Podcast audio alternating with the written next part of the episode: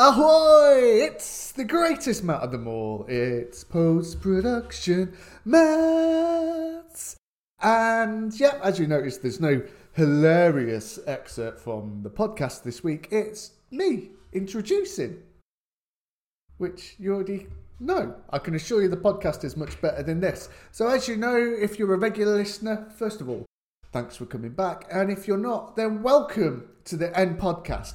What we usually do is break down one of the hottest films that's been released that week, or a comic book series, or you know, just general nerd culture. But we do a focus on one or sometimes two. One time we even did three things. So the point being, there's not been that much released recently that me and Tim really wanted to get our fingers dirty with. And we thought, well, we still wanted to do an episode. So this week it's me and Tim I mean, an unscripted episode, a bit of a natter. Uh, I mean, not that we usually have scripts, but we usually have a planned direction. And it's basically as it comes. There's a little bit of a catch up on what we've been up to personally, and then we go into some nerd topics of the moment. Like, what on earth are Marvel going to do about Jonathan Majors? And is the DC EU terminal before it's even finished its run? Uh, we give some little recommendations at the end for like what we've been reading and all that sort of thing. And at this point, you know I'm going to have to ask you hit the follow, the subscribe, the like, and we would be very grateful. But now, on with the episode. Which of the witches do you belong? The one with the eye patch or the one that's highly? I know you can't trust anyone. How do you capture a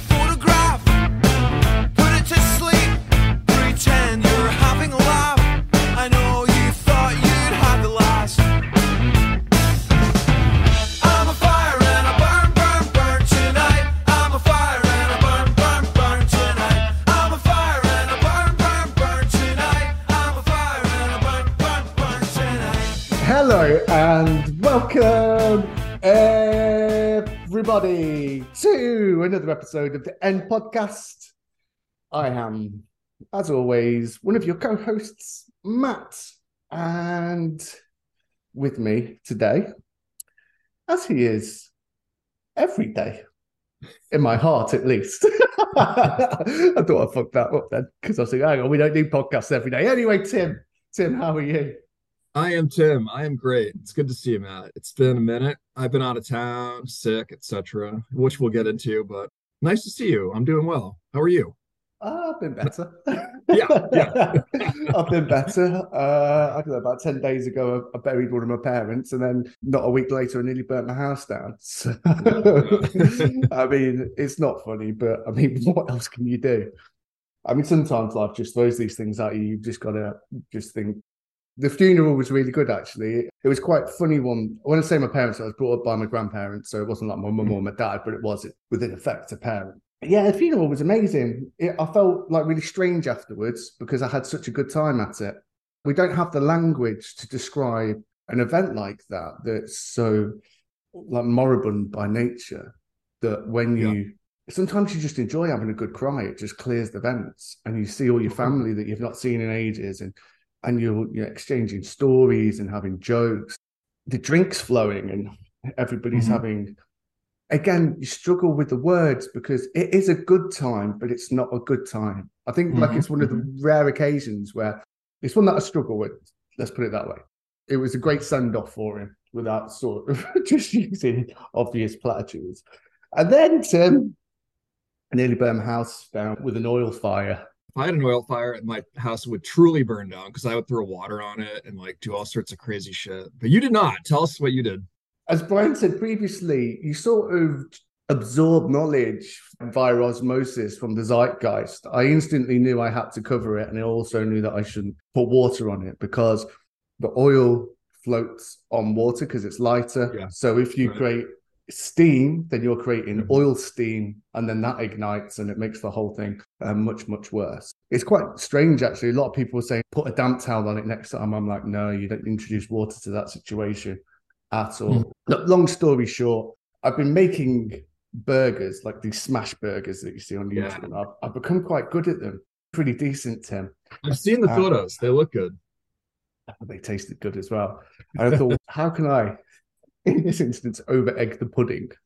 I thought these triple cut fucking chips, fries, these are the bollocks, mate. I bet it don't take that too much, soaking them for six hours and all that sort of shit. I was like, nah, what we'll do, we'll just get the longest potato we can and just drop it. No, I'm joking. just drop it in the fat fryer. So I've made these really delicately, perfectly formed chips, Mm. Fries for our American friends. Yes, yes, yes. and I boiled them off and then I put them in cold water and I put them in the fridge. And then you blanch them in. You're supposed to go from 250 on the first fry, which just cooks it all the way through, gets it nice and crisp and fluffy. And then you whack it up to 350. Now, my electric hob goes up to nine. And on seven, it wasn't doing anything. I'm not saying you could put your hand in and pull them out because it's hot oil, but you, I was lifting them out and they were still squishy like they were boiled. So I put the lid on it. Mhm. And then it started to bubble up. So I was like, oh, cool. Right. So seven with the lid on, that's equivalent of like 250. We need to add 40% heat. So I was thinking, well, from seven to nine, that's only 28%. So realistically, take them out, pop them back in, put the lid on, we'll be fine.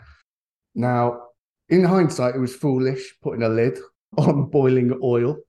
It was heinous. So I've made my burger, I've fried off my onions, I've toasted the buns, uh, the, oil. I'm thinking this is going to be the right temperature. I lift the lid off, it's hit the ceiling within a second and it's spread out wide.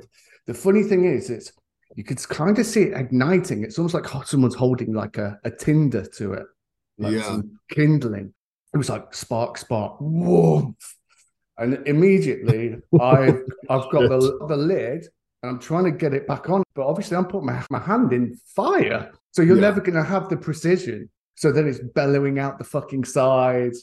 I can sort of hear I've got like a well, I had a glass extractor fan above it, Yeah. uh Yeah. tinted glass. I could hear that cracking. I grabbed a tea towel.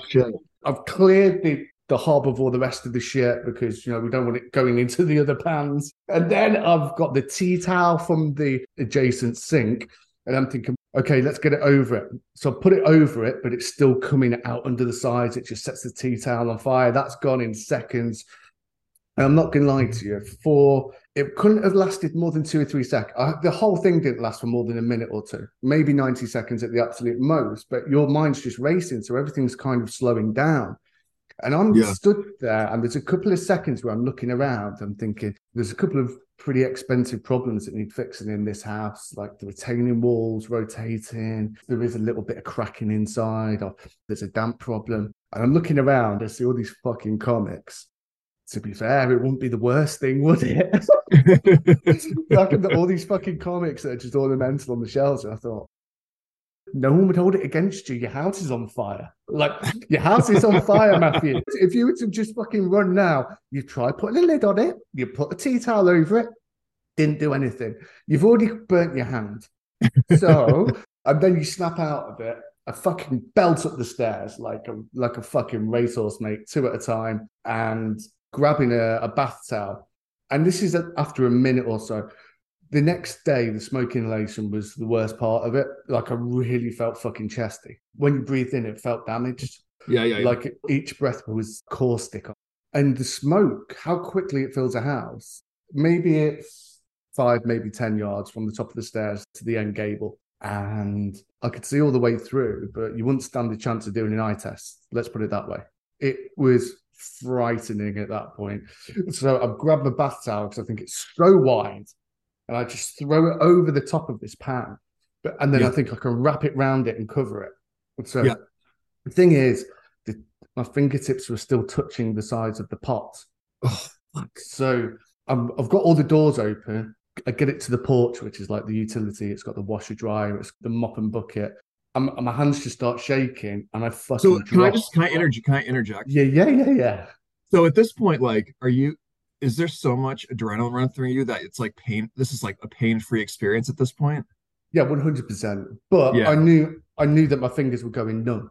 Yeah, I just knew I couldn't feel Yeah. my fingertips. more intellectual at this point than it is Yeah, physical. um, but my hands are shaking because ultimately I've got a pan that's full of oil. Can you imagine like a full saucepan of water, how unstable that is to carry, and the panic of the moment? I think I dealt with it quite well until this point. I get into the the porch stroke utility area, and all I've got to do is take another step, and I'm outside, and my hands just drop it. At this point, this is where I think I'm really fucking lucky because I step backwards, none of the oil goes on me, not oh. one. Maybe on my hand because it's really fucked up. Maybe I tipped some on my hand. Maybe that's even what made me drop it. Who knows? Because at the time it was it was just fucking. It was just a like a maelstrom stacked on a fucking on a miasma. Yeah. It was fucking terrible. So at this point, all the oils just completely covered the floor. The whole of this area is on fire now. The What? floor, the floor is because I'm carrying a pan of fire, so it's on the floor and it's starting to like drift underneath the washing machine. If it gets to my coats, I've got like puffer jackets, bubble jackets there that are just basically fucking duck down. So it's just going to go Oh up. And it, so I realized this. And again, I don't know at which point I really fucked my hand up because you can attest how gnarly it looks. It's pretty Oh, bad, isn't it? li- listeners, it is fucking crazy. It's it's pretty horrific. Um, and at that point, I thought to myself, well, there's a simple choice to make now, and it's just about how much pain you can take to to stop your house burning down. So I pick it up with bare hands, and it's spilling over with fucking oil. Pick it up with bare hands and just throw it. At this point, I, I'm aware that I've already fucked this up, so I'm just basically trying to get it away from me and get it out, and hopefully there's no splashback. I could take a bit on my body, but your face is different, isn't it? So I just fucking Yep. flung it out, and then I, I went back in and got um, I can't even remember what I got. Maybe I just got shoes off the wall and started fucking stamping, figuratively stamping. Well, fig- well, you know what I mean, like stamping Yes, it out yeah, yeah, shoes. yeah. Fuck, dude. Holy I'm- shit! I didn't. I, Yeah, when, you told, mate. when I saw, dude, when I saw it, when I when you sent me those photos of your hand, I I had no idea the, the scope of this thing. Like I thought, okay, there's a fire in the stove, you put the cover on, and that and you burn your hand. at The end. I didn't know it was like a whole fucking thing. Yeah, it was it was genuine. And you know what? I've got a genuine respect for how powerful fire is now. You don't hear about fires. It's not like the 70s and 80s when people were smoking in bed. There was like almost like an, an epidemic of um, deep fat fryer, people falling asleep after the pub and leaving them on. And it just goes so quick. From from just cooking a delicious burger and fries for dinner. And that was the thing, Tim. I've been through this ordeal and I was still fucking hungry. That was gonna that was gonna be my question. Did you did you eat the burger? well, here we go, mate. Here we go. Here we go. So I'm forlornly standing in front of my kitchen unit and thinking, well, what's what's the worst? You know, it could have been. I I could have been severely burnt. We're very lucky that nothing worse has happened to me. The house, it's mainly cosmetic. Obviously, the, the the kitchen around that specific area, I've got insurance. That's fine. I always take no voluntary excess. I always pay the extra for that because otherwise, what's the fucking point in insurance? Yep. So, so yeah, it was. I yeah, I, I felt really lucky afterwards, which is a perverse thing to say, but I felt very, very fortunate. You just don't hear of fires like it's not a thing. That there's not even like fire safety on the TV anymore, whereas there used to be adverts. Yeah, Daily yeah. stop, adverts. drop, and roll. Like you don't see that Yeah. ever. now. Yeah, yeah, yeah. States, Which is like, also the, the Stop, Drop, and Roll was also the worst song off the Bravery's first album, first and only album. it's quite funny how Sam Endicott thought he could fucking have a set two with Brandon Flowers. Like it was like, all right, like debut album B, and then it was like, well, I was enjoying that. Where's your second album? yeah, so that's basically um, what I'd been up to. Unfortunately, there's a welder, um, the first person that I'm probably made friends with or always friendly with when I moved to the new house or the new very old house. yeah, and he was a welder, so I thought if anyone's going to know about burns, it's him. And he said, "Look, don't bother with anything. You just need to put ice on it." And I kept it on ice for about six hours, and then the ice ran out, and that, I thought, "Oh, I need some more ice." This is Yeah. fucking it really started to sting. So I fell asleep with a pan of cold water with the window open to keep it cold. and every 15 minutes, I was just dipping my hand in it to keep it fresh. Oh, to get back to the food tip. So I'm thinking, fucking hell, like ins- uh, insult to injury. I've literally spent two hours destroying my kitchen. I still ain't got chips. In the back of my mind, I honestly thought, well, I've got another pan and I've still got some oil left.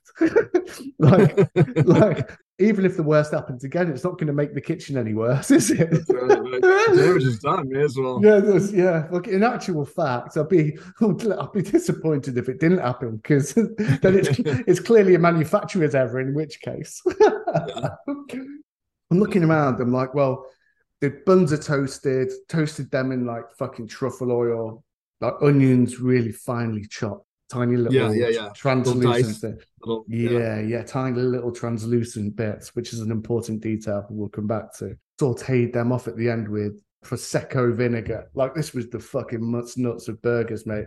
I got these dirty, great big fucking pickles, and honestly, I, I was so looking forward. Like, So Yeah, yeah, but yeah, you're forgetting one small detail. I looked at the hopper and I was like, "Where are the pans?" I threw them in the sink, didn't I? And then on top of the murky dishwater was just this burger bobbing up and down. oh no! so I, I sort of picked it and gave it a little bit of a flick, like it was a Polaroid. And I went, well, look, the dishes in there, they're in there with the objective of them being clean dishes. Do you know what I mean? yeah, so, I mean, the burger's probably fine. It's cold, but we've had cold burgers before. I put it all together. I get like the posh sauce, the posh mustard out the fridge, like put it on this perfectly toasted bun. And uh, I'm just spooning these Prosecco vinegar blanched onions in. I take a bite out of it. And I fucking just about lose a tooth. I pull this little thing out, masquerading as onion. And what had happened is the glass extractor had not only cracked, but it had shattered. so I've got so to add insult to insult to injury, I've got fucking shattered glass in the burger. Oh my god, dude. I know, I know, but you've got to see the funny side of that because it's kind of like a Mr. Bean sketch, isn't it? He puts the fire out and then he just looks at the burger. Nobody's going to know. Uh, so yeah, that's a very long answer to the introduction. How am I? I wasn't expecting. so Holy shit. What I should probably tell people, Tim, now that we're probably 15 minutes into what's been going on with me, is this isn't a normal episode. It's just me and Tim having a catch up because we aren't going to do any films that we don't think we're going to like. So we do the Marvel ones because we still have hope. And if there's a Mhm. big film out, like An Evil Dead Rise. yeah, yeah. So we do stuff like that, but we weren't, Yeah, weren't yeah, gonna, we weren't going to do Super Mario. I've no interest in Fast X. Um, no interest. Super in Mario the good. di- I liked it. Well, all right. Don't don't make me look like I I'm mean- making poor decision, poor life decisions. no, no, no. It was just like it's a kid's movie. No, it's Yeah, good yeah, for my exactly. kids. Yeah, yeah. Yeah, yeah. Um, I had no interest in doing any of the DC ones, but we'll probably have a quick catch up on those today anyway. So the point being is we're not doing a normal episode. It's just been a little while since there's been anything out for us to really talk through in detail with the capacity to talk through in detail anyway. So we just thought we'd have a little catch up with me and Tim and you can this is like a phone call that you're eavesdropping on, you dirty little fucking perverts. you you, know, you, know, you know we you know we did do? Didn't we do 65? No, we never Did did we do 65? Okay, so that was like somewhat recent. No, we did do that. What was that? Didn't That was with was that Quantumania? No, no, no, no. Wait, wait, wait, wait, wait. I think we did. Did we do a triple bill? Was it? We oh may have. God. We may have. Right. Well, there's one way to find out, isn't there? I've got Spotify here. God, we're shambolic riffraff. That's what we are. we don't even know our own show. Uh, We're like, you know, what do we hey, got a fucking playmate. Uh... okay, here's what we did. we did officially John Wick Chapter 4 and Pearl, and Tara was on the show, but we had Mhm. both seen independently 65, but we enjoyed it that Mm. much that we spoke about it with some good good length. Okay. Okay, okay, okay. So you get the gist of it. We're just having a conversation today, and people can listen or they can not listen. I mean, whether they've like the sound of me mutilating myself is, I'll probably say, don't expect that as the precedent. Well, I think we can take at least two things away from this. One is let me offer my condolences about your your grandpa. You know, my dad died almost 20 years ago, and I remember the funeral being like not like that, not as like fun, but definitely like cathartic, you know? We know that funerals are for the living ultimately, Yeah, like yeah, for us to help exactly, help us feel better, you know?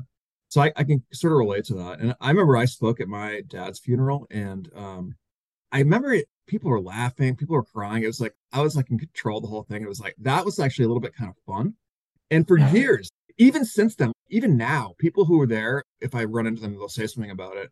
And I can't tell you how many times people have asked me to speak at their events on the basis of like what happened. that. Really? Yeah. That's pretty fucking Yeah. cool. It's it is interesting. Yeah. So I mean, anyways, my condolences on that. And um I can kind of relate to it. And the other thing is, uh, I think we can all agree that you are quite a storyteller, man. That is setting aside the actual event. What a story! I love it. I love listening to it. I went to a couple of the places that I frequent, of the public houses, mm. just so I could tell the story. I don't mind Yeah. admitting that. How are you? I've been better. Yeah. I think I think Walked in like, and then I just sort of show them my hand and like, oh my god, what happened? Oh, I had a Yeah, fire yeah. in my house. Oh my god, oh my god, oh my god. Let me show you my boobies. That was never happened, but you can hope, can't you? You can hope. That would make well, you got you got to take a swing, right? You know. Exactly, it's- or, or a slap. uh, but yeah, it was strange because I was, my aunt was like, Have you got a suit? And I was like, No, because I'm really fat and I'm not spending like 150, 200 quid on a suit for one day. You know, all respect to Pops, but I can't justify it. I was probably a little bit dismissive in actual fact. And she was like, Okay, what do you want to speak? And I was like, Not really. And then I spoke to her about it on the phone a couple of days later. I actually had a panic attack. I was suffering a bit with anxiety at the minute. The thought of this is just fucking, it's, uh, yeah, it, it's causing me a little bit of distress. There was a moment about a week later. Now, the Ashes is on, which is like the biggest cricket series. It's, I mean, I wouldn't say it's the World Series of cricket. It's always England and Australia, but it's like one of the oldest rivalries. Mhm. And uh, England were doing all right at this point. So I went to get my phone to call my pops because he loved his cricket. And I was like, oh shit. When he got older, he got a little bit cantankerous, got a little bit stubborn. He was always stubborn, but he got a little bit, you know, a bit mean spirited with it. And uh, Mhm. it wasn't intentional, so you forgive it because people get old. And I was struggling because I'm I don't think that you should ever whitewash people at a funeral because not that you shouldn't say nice things, but people lived in the way that they wanted to live. Now, him Mhm. being stubborn, he probably saw of those as points of principle. Now, if we're painting a different picture of him, it's not reflective of, of what he believed in, if you know what I mean. But then also, you can't just stand there and do a racist diatribe. Yeah, that's right. So, so, I mean, I was really struggling with what I'd say. And at that moment, when I went to get my phone, I went, shit, that's it. That's what he was about. It was the said in the speech, it said, like, how will people be remembered? It shouldn't be us at our best or even us at our worst. It's the consistency of the everyday hmm. because it's always there for everyone. Oh, with the clothes thing, like what people don't understand when you get get to a point where you get so fucking fat, it's not about is the sizes available. Everything is so ill fitting. Yeah. So you can't just nip down to Topman or Marks and Spencers or even like fucking Next and go, oh, I'll just get this cheap suit. It will do for the day. Those options don't exist because once you get past, the, say, 10% overweight, everybody changes shape differently. The trousers are like putting two parachutes on and then just tying them together at the top. Totally, totally. So I got about fifteen hundred quid's worth of stuff and sent it back off ASOS bit by bit, and I managed to piecemeal an outfit together. It wasn't a suit; it was something I was comfortable wearing, and also it, it was soaring. Like it was like I mean nothing compared to where you are, but like twenty six degrees. So what's that? I don't know. Let me look it up. 26 So degrees. Eighty two. That's pretty hot. 78.8. So Okay. warm. So anyway, it wasn't until the day when I was like, okay, I can do this now. Is it possible for me to? And he goes, well, we've got the running order, but look, no one's going to stop you. You know, if you want to speak about your granddad. I've got it all memorized in my head. You know, from all the times I've called into sport radio. Oh, you you are like one of the classic callers. Yeah, just like an abundance of clips of me losing my shit about fucking Leicester City. So, um, so from that, it's all about the preparation. When you're on hold, you just go over it. You go over it. You go over it. You, you split it into the bullet points, and then you tick them off, and you know what you're going to say. So I was quite confident of going in without it. I'd never put pen to paper with it. I just know. Same with me. Yeah. Me and my cousins, we're having in the funeral parade. We're in this maybe not stretch, but the limousine type thing. Sure. And we're just having jokes and taking the piss. I'm thinking shit. Like I know in the other car with because we were all the grandkids, and in the other car it was like the, the like the mums. Yeah, the children, mums basically. And we get there, and it hadn't quite settled in even when we were there because you're seeing people that you've not seen in a long while, and, and then some fucker's phone goes off, and I just turn around smiling, shaking my head. And then as I turn my head back round, I see my mum and her sister just in absolute bits, and I was like, "Oh shit!" That gave me the little click. Sober up, like, we're, we're here. And then this guy, this fucking guy, he's giving us like um uh a carrying the coffin for dummies. And I said to my, both my cousins afterwards, Do you get a word that he said? And he went, Not a fucking single letter. Because we're obviously thinking about having Yeah. to talk as well, me and my two cousins. I'm still telling myself, okay, just keep it together. Just make sure you don't make mistakes. It's not about you. Just don't do anything untoward, anything inappropriate. Just get your head in the game. Uh, actually, when we sit in this church, I come like overwhelmed with emotion. I'm sitting there with my head in my hands. I can't stop like crying. I'm like, shit, where did that come from? Like legitimately, I just put my head Mhm. in my hands to rest because everybody else was really starting to choke up because you're actually there. And I've just put my head in my hands to sort of cover my face a bit. Not that I was not upset, but just to take a deep breath and consider it. And I just, I couldn't stop. I couldn't stop. My cousin's giving me the man pat on the back. anyway, going on a bit.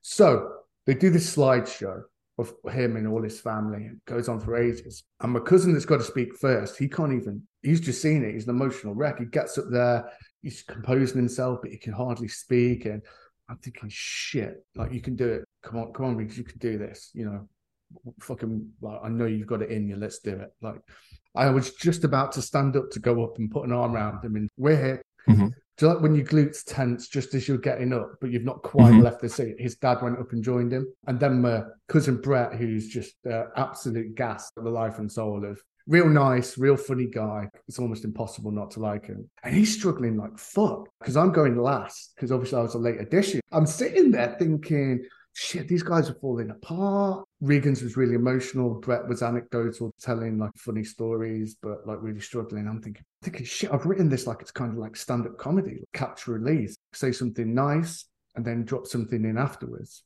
Never making the granddad the subject of the joke.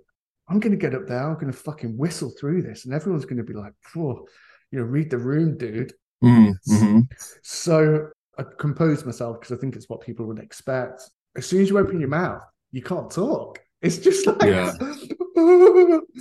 but I managed to get through it. By the end of it, people were laughing. Everyone said, "What a great end to it!" Because we had the really heartfelt stuff, and then you just made everybody smile at the end. And Yeah, Yeah. yeah, perfect, perfect. Yeah. yeah, it was it was so lucky it was in that order as well. You, you got to try to hit both. Like, Yeah, exactly. yeah. Yeah, I remember when I did mine in the States, like, there are occasions where multiple people will speak, but a lot of times it's just one person.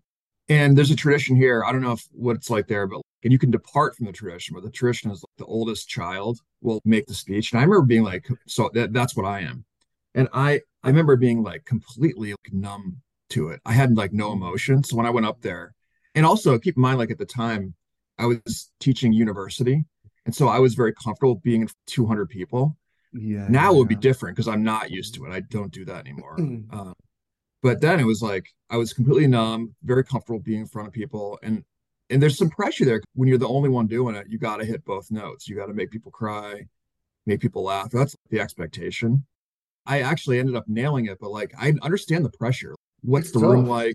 How are you going to handle it? Like, what's it going to be like when you mm. get up there? Yeah, And also, if you're not funny, if jokes don't land, that's a pressure.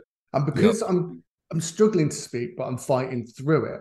And the whole thing is like about delivering the punchline. It's the capture and release. It's that expectation and then um, subverting it. So there was um, there was a one thing when I was, I basically said listing off his achievements, and then said like unselfishly they brought me up till I was 16, and I said brought up a a family in a Leicester terrace with more kids than there were bedrooms, and then unselfishly did it years later for a grandson. And then I paused and went, which I think we can all agree was their greatest achievement. So, yeah, but the th- and in my mind, I had it was quite stressful at that point and quite got on the flow. And then I was trying to judge whether people were laughing or not laughing. The bit was like dot dot dot with what they were given to be self-deprecating. Yeah. Yeah, yeah, yeah. I couldn't for some reason I was sensually inept. I couldn't hear if people were laughing at the first joke. So I was like, Mhm. I don't know if I said the, the second punchline as people were still talking or, laughing, Yeah. not talking, laughing, or if it was just silence and then I'm just I'm just adding in like I'm just like piling bad taste on bad taste. Uh, Everyone came up. to- Well, the thing is, just like when you're a stand-up comic and you're doing arenas, you can say anything because people are there to laugh. They paid a lot of Yeah. money. I said to my cousins afterwards, "Did you take in any the service?" They went, "No." I said, "I was just going through it in my head over and over and over again, and then all of a sudden it was my turn." Mhm. Um, and what I realized afterwards, like, I'm not saying I enjoyed it, but you're playing Mhm. such a special part at the end of somebody's life, or in, in actual fact, in their life. And it's kind of a privilege. Like, it's a rare thing to be awarded. And Yes. I thought, shit, that's that's probably the last time I'm ever going to be given the opportunity to speak about somebody's life in such a way. Hmm. I'm yeah, just really glad I went through with it in the end because it is it's pressure, like no doubt, but I was glad it w- went down well. Well, one thing is just one other thing. It's so true. It is a rare privilege, and you can feel that really in the moment, the gravity of it. But at the same time, like Yeah. I, what I found is that people really, really, really want to laugh. They really want to laugh, and so if you can give them that trigger, then that is a cathartic thing for people as well. yeah, and they want to cry as well. Yeah, They want to do both. Yeah, yeah, yeah. yeah, yeah. Right, should we well, get on right. to should we get on to, to- now now that we've had public therapy, shall we Yeah. get on to what we uh, should be talking about? Yeah, let's do Uh, it. Do you have any topics you want to cover? well, I don't know. There's a few things, just things I've seen and things that have been in the news and all that sort of thing.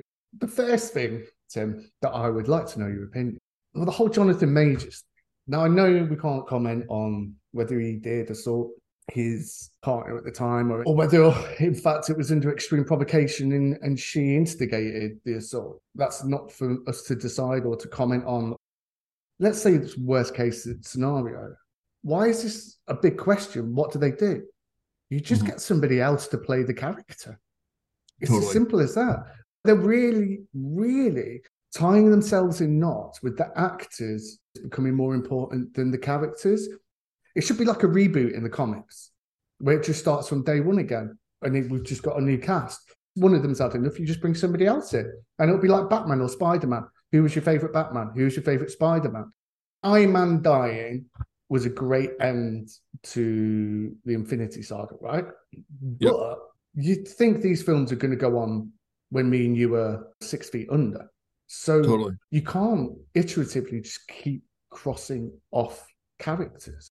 We've said before, none of these actors have increased their reputational collateral outside of the MCU. I think the only person is Sebastian Stan for me, who has increased for me. I think his appearances in films outside the MCU have actually been better served since he's been in it. Yeah. Like Scarlett Johansson was a top tier actress. Yeah, yeah. I was just thinking about her. Yeah. She's now. And she what? she continued to do that, the smaller, more interesting films while she was in the MCU. Like she did them contemporaneously, and she had a career before that. I don't think that her being Black Widow has really changed anything for for her. Like I'd still think the more noteworthy stuff is probably beforehand. Can you name a film Yeah. with her in from the last five years? uh not the last five years, I don't think. She was in that movie with Joaquin Phoenix where she played the computer, right? Okay, okay. And also, let's. She was with Adam Driver in that Everything's Going to Yes. Shit film. Caveat Scarlett Johansson as well. But I don't. Um, the thing is, I don't think that the MCU has enhanced her reputation. Like she was going to get those roles anyway because she was doing those types of films before Yeah, hundred percent. MCU. Yeah. Yeah. Um, it, like Chris Evans has tried to branch out, but he just gets these parts where he plays the same type of guy. yeah, know? exactly. Knives Out, but he was still him, but it was exactly. i- yeah. instead of ten percent more charming, he was just like twenty percent less charming. Yeah, exactly. Jeremy Renner again. He was like an up and coming I actor. think he did. He did Zero did- Dark Thirty. Like No, he did the one with the bomb disposal, not the one where they're getting Osama, Osama bin Laden. You intentionally bought actors without any attachment to any other big IP, so Yep, they would yep. bond with the characters. You can just do that again. And I think when you look at James Gunn, that's how he's approaching the appointments at, at the proposed DCU. Yeah, and if you think about it, like Jonathan Major, we're not talking about Chadwick Boseman here, someone who is like iconically I identify with the particular character, the MCU character. We're talking about a guy who's been in one film. In fact, if you were to have to change such a cast member, the ideal would be if this happened before they filmed, you know, the movie and they could get somebody new. But this is really not that big a deal. It's the second easiest thing to do. It's just one film, a film that people didn't really see, you know, relative to other MCU films. It's I don't think Yeah, it's like a huge lift in my opinion. I mean, look at uh, War Machine, uh, Don Cheadle. Yeah. It still surprises me when you put an Iron Man. Oh, that guy. Yeah. Oh, yeah. And they dropped Emma Fuhrmann from uh, Cassie Lang and then brought the other girl in. That still pisses me off. They didn't even tell you, you know. She found out on social media when they announced the Quantumania cast, or was it That Comic Con or whatever. The recasting of Cassie, there was nothing that she did in that film that says it was a better option. Right. I've said this previously. Maybe when Emma Fuhrmann hugged Paul Rudd, it was like, is this like the return of a lover? Because she'd like grown up to a young, a, a very young lady, and he's still Yeah. like the the eternal Paul Rudd. I was kind Yep. of, is, is there is there chemistry here? Am I am I That's am I reading funny. this wrong? Am I am I reading it wrong? Yeah, that's funny. so you can you, they're not afraid of simply just recasting i mean jonathan majors was good i know brian said he thought who's the dude that played the high evolutionary what's his name Oh, I don't know the actor's name. because i would say i understand where brian's coming from that he was better than jonathan majors however i just think he was a better character i still think Yeah, jonathan that's that's it. That's it. I think. jonathan majors he was on the progression to be that top tier academy level actor if he wasn't already Totally, totally.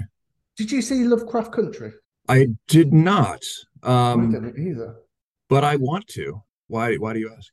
I Oh, the because he's first in that. Yeah, yeah, yeah. Yeah, that was the first time when people were really like recognizing that he was a talent. People like that, huh? That's that's like a pretty well respected show. Yeah, it was on the same time as Watchmen, and Yeah. they both had the let's say the social issues that were going on at that time. They were both kind of reflective yeah. of that era, and you know, without there's only so much that you can take in one go. Yeah. Yeah, exactly. Yeah, sometimes I just want to look at niche lesbian porn, and that's the guy I am. Totally. Totally. one by one, Tim. I know you watched Black Adam. The um, like the the Rock thing. Yeah. Okay, yeah, I watched that. Did you watch Shazam: Fury of the Gods? The second one. Yeah, yeah, yeah. Yeah, no, I I didn't. It would, that's very unlike me. Usually, as you know, I'm known as the trash man. Like I'll watch and probably enjoy almost everything. I am discerning, but I find something to enjoy, to enjoy in almost everything. But I didn't see that. I didn't watch The Flash. I didn't. I did watch Black Adam because I love The Rock, but the movie sucked. I hated it. I think I stole them all this week out of protest. Yeah, because I didn't want to.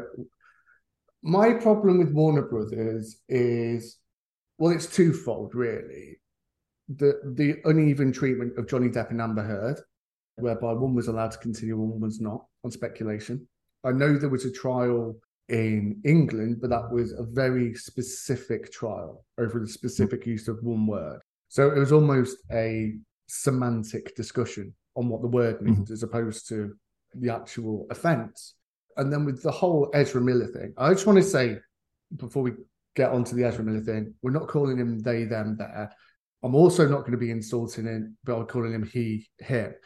The, the whole point of having pronouns is clear identification. When you're talking about an organization such as Warner Brothers, which are clearly they, them, there, and you're talking about Mhm. an individual that's they, them, there, and you're saying, well, they've got to sort their shit out. Well, what, who, which one? There was not the intent originally for it to be politically or socially motivated. It was for clear identification, just addressed by name. Ezra Miller Yeah, did. Ezra Miller said what we expect from Ezra Miller. And I think that's respectful enough without causing the confusion of using mass plurals for an individual. to the extent that we hear mispronoun Ezra Miller, it's not for the purpose of mispronouncing him. It's just Yeah. for for clarity. So with Ezra Miller, there was, of course, a slew of controversy. Now, my point of view is Ezra Miller needed help. I was, think it was Grace Randolph. There was a trauma in his life last February with somebody that was very close to him. Ezra Miller deserves all the help and the right to correct the behavior and Mhm. realize how destructive it was, one to Ezra Miller and also to his interactions with other people. However, I've never liked Ezra Miller. Always came across as a gobby little shit, to be honest with you, in interviews. It's off putting. Warner Brothers, like they didn't they didn't say anything. The great thing about that, Tim, is I can edit out all the hymns. so they really pissed me off with that. Yeah, yeah. Especially with how quick they were to drop Johnny Depp when it was just speculation. Just really left a bad taste in my mouth. My whole thing with Flashpoint was the young, annoying version of the Flash is probably what Ezra has to do the least amount of acting with. I just yeah, don't. yeah. I don't like the guy. That's going to impact it. And look, it flopped. But Did it? Yeah, I. People didn't see it. no, nobody went to see it. It's it'll be lucky if it makes half the money Black Adam did. Oh wow. yeah, it's on about two hundred, I think, something like. I that. wonder what explains that. I know why I'm not seeing it. So I'm tired of the DCEU and disappointment after disappointment. Is I guess maybe that explains why people aren't seeing it widely. Yeah, exactly. It's the same thing with Fast and Furious, isn't it? Nine was so Okay. damaging. Ten's tanked proportionately to its to its budget. It will lose money in its theatrical run. Syndication, licensing, product placement, all that kind of thing will probably balance it off. But in general, studios like to know that their films have ticked off the money they've spent on it. In that case, they shot the film almost twice, didn't they? Because Justin Lin he oh, walked Oh, off set yeah. because he couldn't deal with the egos and the constant script rewrites and the lack of professionalism, which is actually what put the Rock off Yeah, so- as well. Yeah, it? yeah, yeah, yeah. This is a Vin Diesel problem, basically. I mean, you can't have a person that's just given complete carte blanche over an IP like Vin Diesel. You can't. Yeah. He's just an actor in this. Like he doesn't have other things going on, really. You know? Mm. It's absolutely ridiculous. When you kind of just want him for one, sticking to his wheelhouse, and two, like concentrating Totally. on what he's good at. Totally. Yeah, the point being, Vin Diesel should stay in his stay in his wheelhouse. Yeah. Stay in your stay in your lane, Vin Diesel. but I am just so I'm glad that that the DCU's just failed. People have just lost their patience with it. I didn't hate Black Adam. I thought it was fine because I thought it was going to be absolute shit, like utter shit. Okay. So when I watched it, I was like, okay, like it's derivative of so many other things. Yeah, yeah, yeah. The, the start and finishing points are kind of it flows. There's a narrative flow. It pacing's all right, but ultimately, it's it's Yeah. just and you're just watching it for the spectacle. It's not going to ruin your day. The only thing I'll say is there was something with The Rock when he wasn't pretending to be Drax. There was enough there for me to say, okay, I'm interested to see where you're going to take this character in isolation. Yeah. I have this inexplicable love for The Rock. And so I had some expectations for it. And I just was somewhat, I guess I don't hate it. It's forgettable. I never think about it. It's no buzz. There's nothing to talk about. You know, it's like, Yeah, eh, what it, yeah, it is what it is. Um, with the Flash, I know you've not seen it, but the cameos were just oh god, it's the worst of. It's just the worst of this kind of film. Okay, here's the scene where we just show you all the other ones. I mean, do you mind if I spit a little Please, bit of I- yeah. spoilers? Yeah. They do the Nicolas Cage Superman in it. oh, really? Yeah, but it's a CGI. That's how I felt. I was like, oh, sick. Like, I really wanted to see it. Like, maybe is he going to be de-aged? Like, in what uh, capacity is he going to be in it? Two minute flashback of DC through the ages. And they put him fighting a giant spider, which Avi Arad. So he was Oh. involved with most of the original Spider-Man films, and he's had a hand in a lot of the Marvel Studio stuff as well. You might The do Sam Raimi ones? The Sam yeah, Raimi yeah, ones? yeah, Okay. yeah. So Spider-Man Four, he wanted to. Or was it even Spider-Man Three? I think Spider-Man Three wanted to have a giant mechanical spider. They were like, no. And he said, well, okay, if we're not going to have the mechanical spider, then we need to put Venom in this. And that's how that whole mess happened. And then he went on to Tim Burton's Superman and said, I want a giant mechanical spider in that.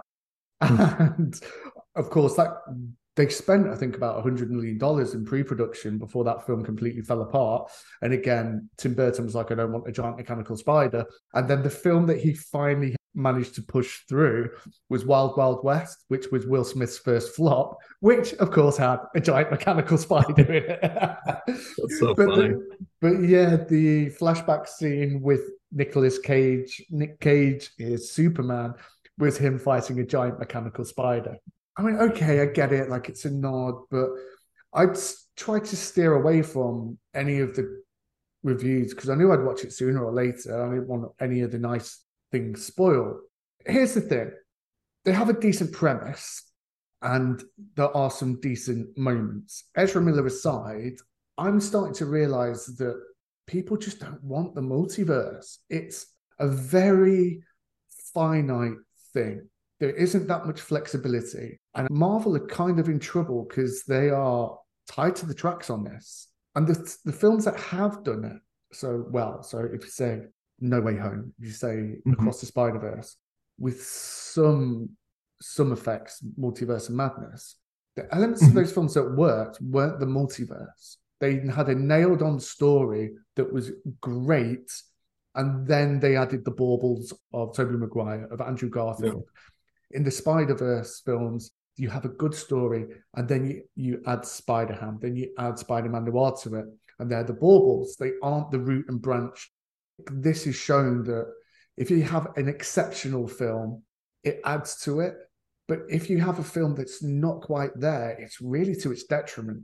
Yeah, and I think that DC is is in a position right now where people, from an audience perspective, like people have such low expectations for their films that to get off of that track, you're going to have to produce something that is truly extraordinary to like Mm, upend people's expectations and to get people get excited about DC again. Yeah. Even a good movie is not going to do it. You need something No. truly extraordinary. You'd think the James Gunn Suicide Squad would have done it, and that was excellent. But I mean, it just It that excellent. didn't. Yeah, it's going to take something even somehow better than that, or consistent excellence. I don't read a ton of DC comics, but I would love it if James Gunn could do that. I would to have a whole separate universe of of superhero films that was that was good. I I would be, of course, in favor of. I root for both. I would love these to be good. Yeah, yeah, yeah, I would as well because it only gives us more choice and it also makes a more vibrant industry and it makes people not afraid of diminishing returns to the extent where if you look at the three films that have excelled for DC, none of them have been in the DCU, but Joker, the Batman did well, and Peacemaker, and they were the Mhm. three that were in it, but they just told their own story. Well, they weren't in it. Peacemaker kind of was, but to the extent whereby it told its own story. Yeah. I think we're in a position now where Superman, well, at least there's one train of thought that says the Superman film based on All Star Superman, I can't remember what it's called, is it Superman Legacy or something like that? Yeah. You have to concentrate on making a brilliant film and you almost have to take the loss to get people back. It's got to be a loss leader, basically. Yeah. Yeah, exactly. a loss leader. That's exactly what it needs to be. Outside of that, have you watched any Secret Wars? Secret Invasion, sorry? I haven't yet. Have you seen it? I saw that you had watched some of it. Yeah, or all yeah, I it. watched the first two. Um, it's fine. Lacks scale, considering there are akin to a million Skrulls now inhabiting the earth. The one thing that's pissed me off with it, and this is what stopped me watching The Flash on the CW. 20 minutes in, I said to my dad, I can't watch this, dad. It's terrible.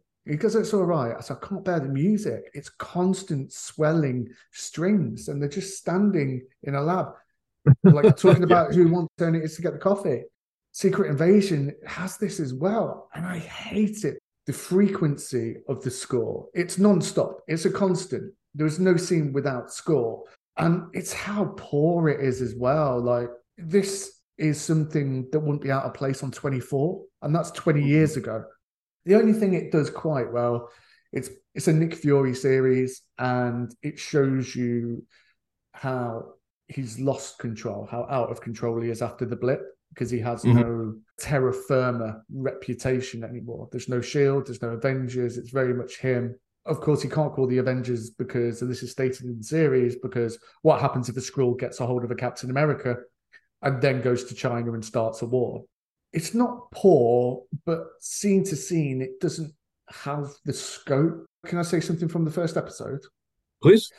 Let's just say the climax of the first episode, there's something that happens that infuriated me because it cuts off an arc that's been prevalent in the comics for almost 10, 15 years.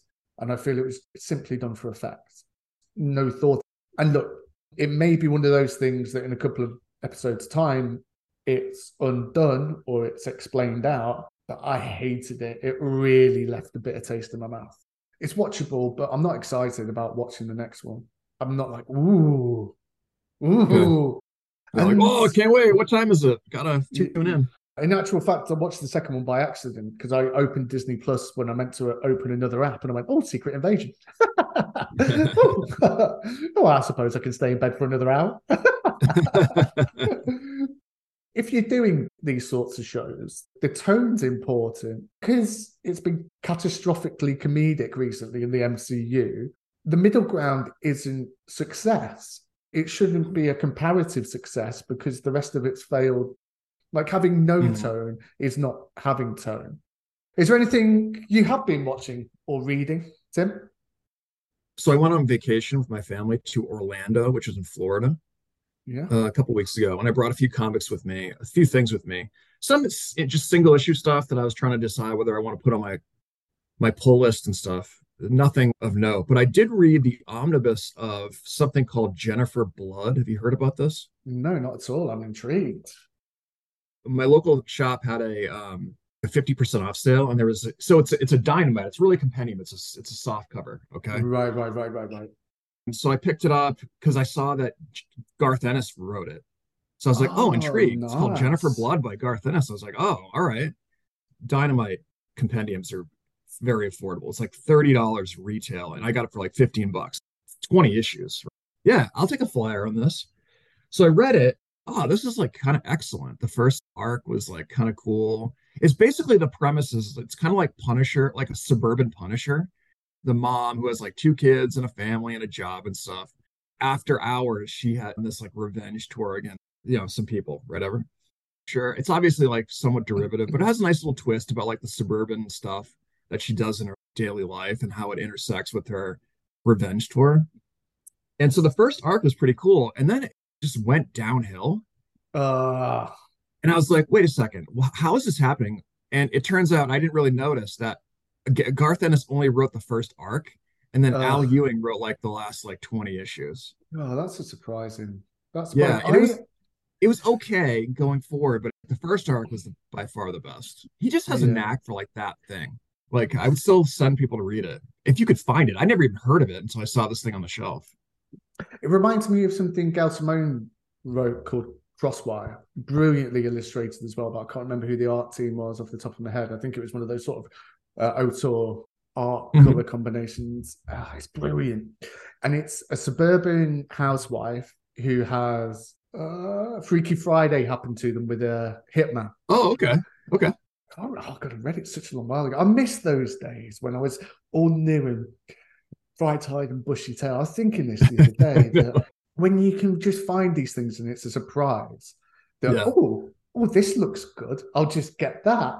You're not Yeah. railroaded into this sort of myopic. I like this person. I like this person. Well, I better get that now because I'm keeping up with it. That you Yeah. were like free and easy to just experience the world, Tim. I was footloose some Totally. fancy free. Oh my God. It was yeah, it was such a throwback to grab this thing off the shelf and be like, ooh, Yeah. what's this? Yeah, exactly. And I miss that because I've got so much catch up. And talking of catch up, I've been trying to catch up with Brubaker Phillips this week. I read one that came out uh, recently called Night Fever, and it's about a pulp publisher who Mhm. goes around the world um, signing up books from conventions, and then he's just got a knack of finding them.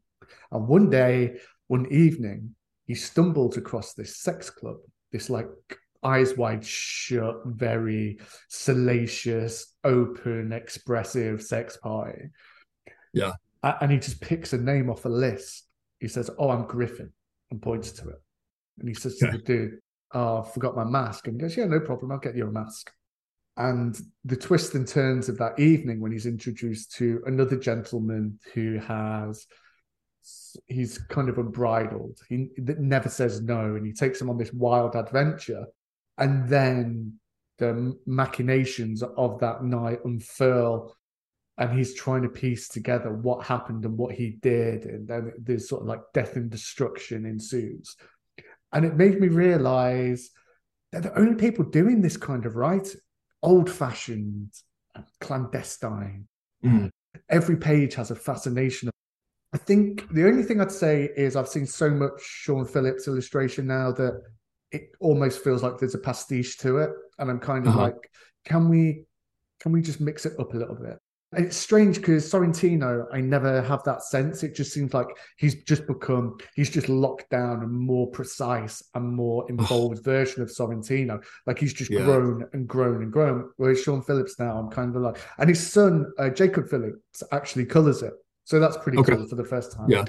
And yeah, it's just great. And I love the OGNs that are released in hardcover. They look Yep, cool on the shelf. Those image those image ones. yeah, it's just a really nice read as well because you can do it in one sitting and you feel like you've read something. You've got that. Having a hardcover almost gives the reading more verisimilitude. It feels proper, like it Sure. to be respected and appreciated Sure, more. sure, sure. What's the name of this one, Matt? What Night Fever, Night Night Fever? In the way that only they can, it all ties together nicely at the end and you feel satiated by the answers that they give you. I've read the first two Reckless as well.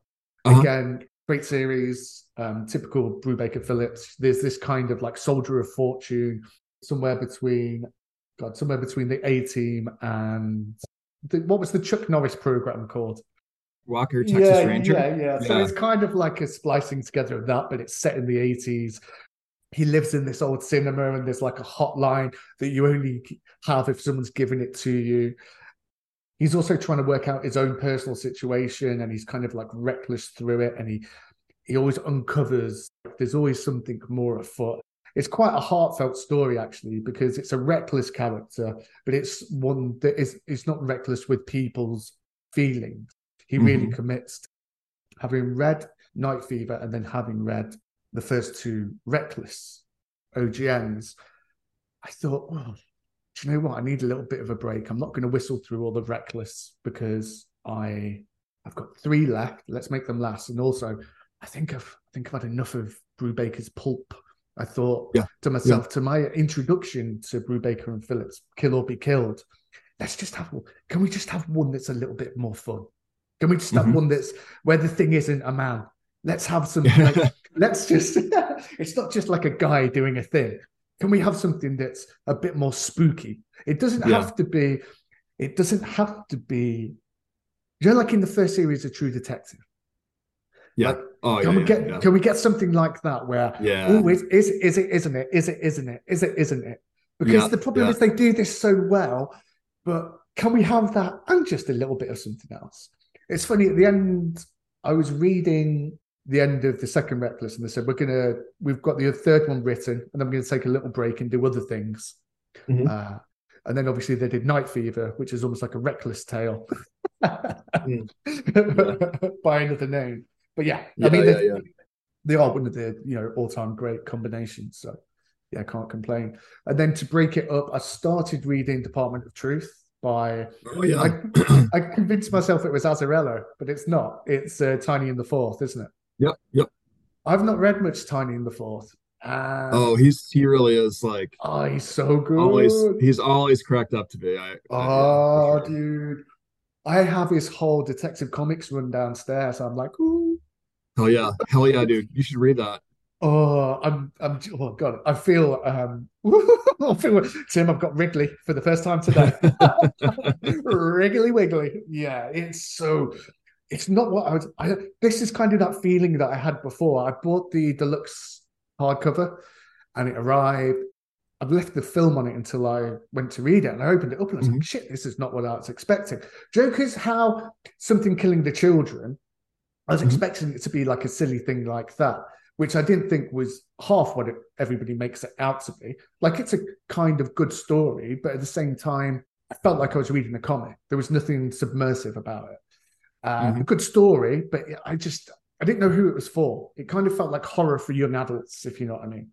Like it Mhm. was almost like miscategorized. But this is so dark and miasmic and murky from the, the very it doesn't shy away from the truths and it doesn't lay out a truth. It doesn't even tell you that they're trying to prevent the truth or to spread the truth. It's about the dissemination of information and Mhm. how sometimes that can be corrupted to be of purpose and sometimes it needs to be repressed.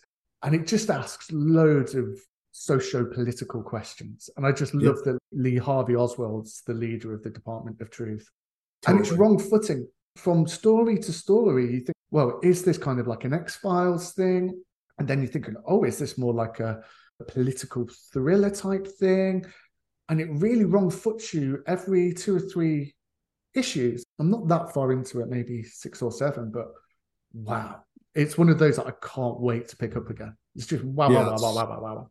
Tremendous. So- I think I read the first arc or two. I've been collecting it since the beginning because I think at that time I was on, I was aware of Tynion the Fourth, and I was like, okay, this looks like potentially one of the all-time greats. And so I decided to pick it up. And I've read the first arc or so, and I think it's just absolutely tremendous. I have nothing to add what you said, but I agree it's it's A plus.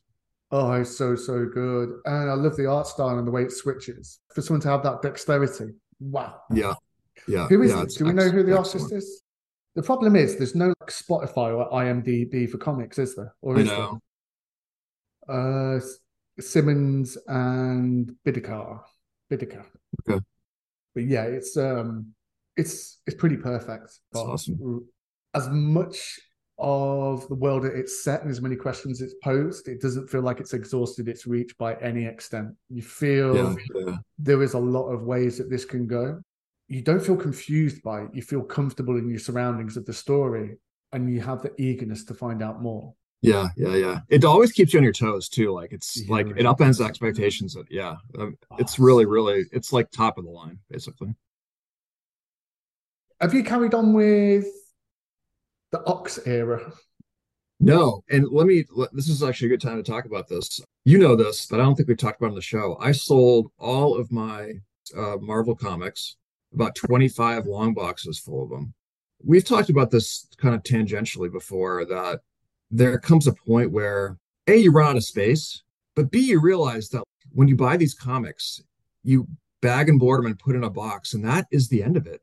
That's the end largely. of it. Like, yeah, yeah, yeah. yeah, you ne- you almost never see it again because there's just so much to keep up on. So I have not kept up on it. But what I'm going to do, I think, and I haven't done it yet because I'm I'm gonna I have so much to read. There's no sense. There's no point in paying for it. But I'm gonna attempt in my lifetime to like actually get up to speed on Marvel and even if I can DC. So I'm gonna do it by doing Marvel Unlimited. I'm gonna do it all online digitally is what I'm going to do uh, going forward, except for certain omnibuses or epic collections. Yeah. Like I love those, so I will get them. In large part, like, I'm going to be looking out to the extent I read current uh, Marvel or DC comics, it'll be digitally. And it was kind of a hard decision to make, but once I made it, it wasn't as bad as I thought. I I retained certain things that I thought I could maybe sell online. Mm. Um, but beyond that, it's all gone. It was crazy to sell like I don't know how many comics that is, like tw- 25 long boxes is a lot, but I don't know how many you can fit in a long box. 20, 25 times 200 back and board. So It's like 5,000. 5,000 5,000 comics. Yeah. So, in short, no, I have not. I have not, but I intend to at some point, like I always I- have. Yeah. Yeah, I realize because I do it in almost stages of it. So when they've got a new prefix to ox, I will Mhm. go, okay, let's just get all those. And then I filled a basket on Amazon. And I think it's pissing me off now as well. Fucking trades, they're not as bad as the omnibuses, but it just, you can't get hold of them. As a completist, it drives me nuts. If there's one that I that isn't available, I'm not getting all of it. So Mhm. I just emptied the basket and then I went to look at it the other day and I went, Do you know what? I'm not fucking bothered. Genuinely don't care how this story ends now. Mhm. Mhm. Like it's just been too much for too long. And I still am excited by Benjamin Percy. So I might, I don't know. I'm in the position now where there's a young girl where a drink if I'm in Leicester. And she came to me. She says, "Oh, how do you how do you read comics?" Because I went to Forbidden Planet and I was in there for an hour and I didn't know what the fuck I was doing. So I walked around in circles and then left. So I gave her a big list, which was intimidating, and said, Do you want to use Marvel Unlimited? And I looked at my trades, did like a rough calculation. Mm-hmm. And I was like, if I even do this for another 20 years, like till I'm 60, I'll need X amount of shelf space. I was like, I'm not buying trades anymore. So then what's the value of having the trades that I have?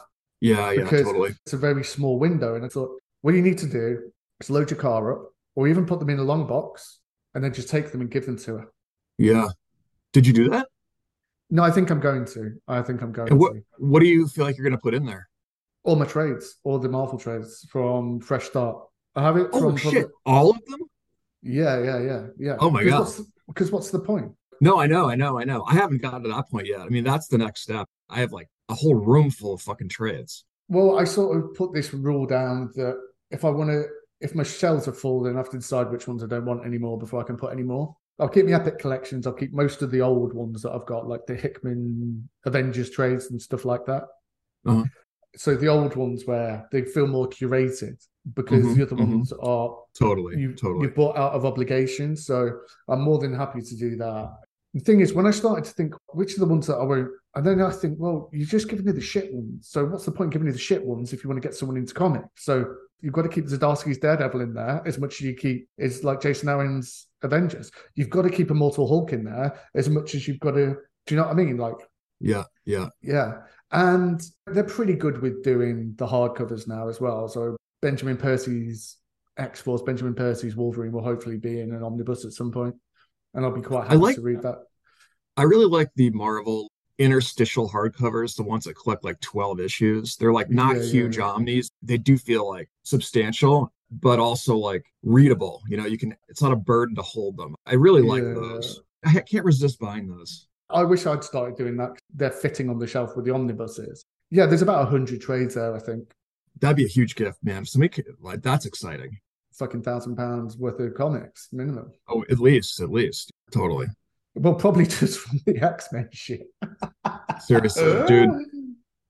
Oh my God. It's best not to think about how much we've spent on comics. Like, just ah. depressing. You've had the entertainment out of it. Now you're doubling that because somebody else is going to get it. Yeah, yeah, yeah. No, it's good. Well, I hear I hear little footsteps upstairs. It's my daughter's birthday, so maybe we should Okay. wrap it up. Yeah, let's wrap it up, mate. Let's wrap it up. Okay. Thanks for joining me, Tim. It's been a pleasure as always. Always. I love and appreciate you, friend. Well, I mean, I do the same and I also reflect that back because if you're not going to love yourself, then who else is, Tim? That's right. Certainly not a deep fat fryer, a pan full of oil. Uh, okay, I should probably say we are the End Pod and we are on all platforms. If you're listening to us on Spotify or any of the listening locations, and you can also find us on YouTube where we have original content, and that is the End Pod One Shots. We also have an Instagram and a Twitter, which is the End underscore Pod. That leaves me one thing to say. We have been, and this is the end.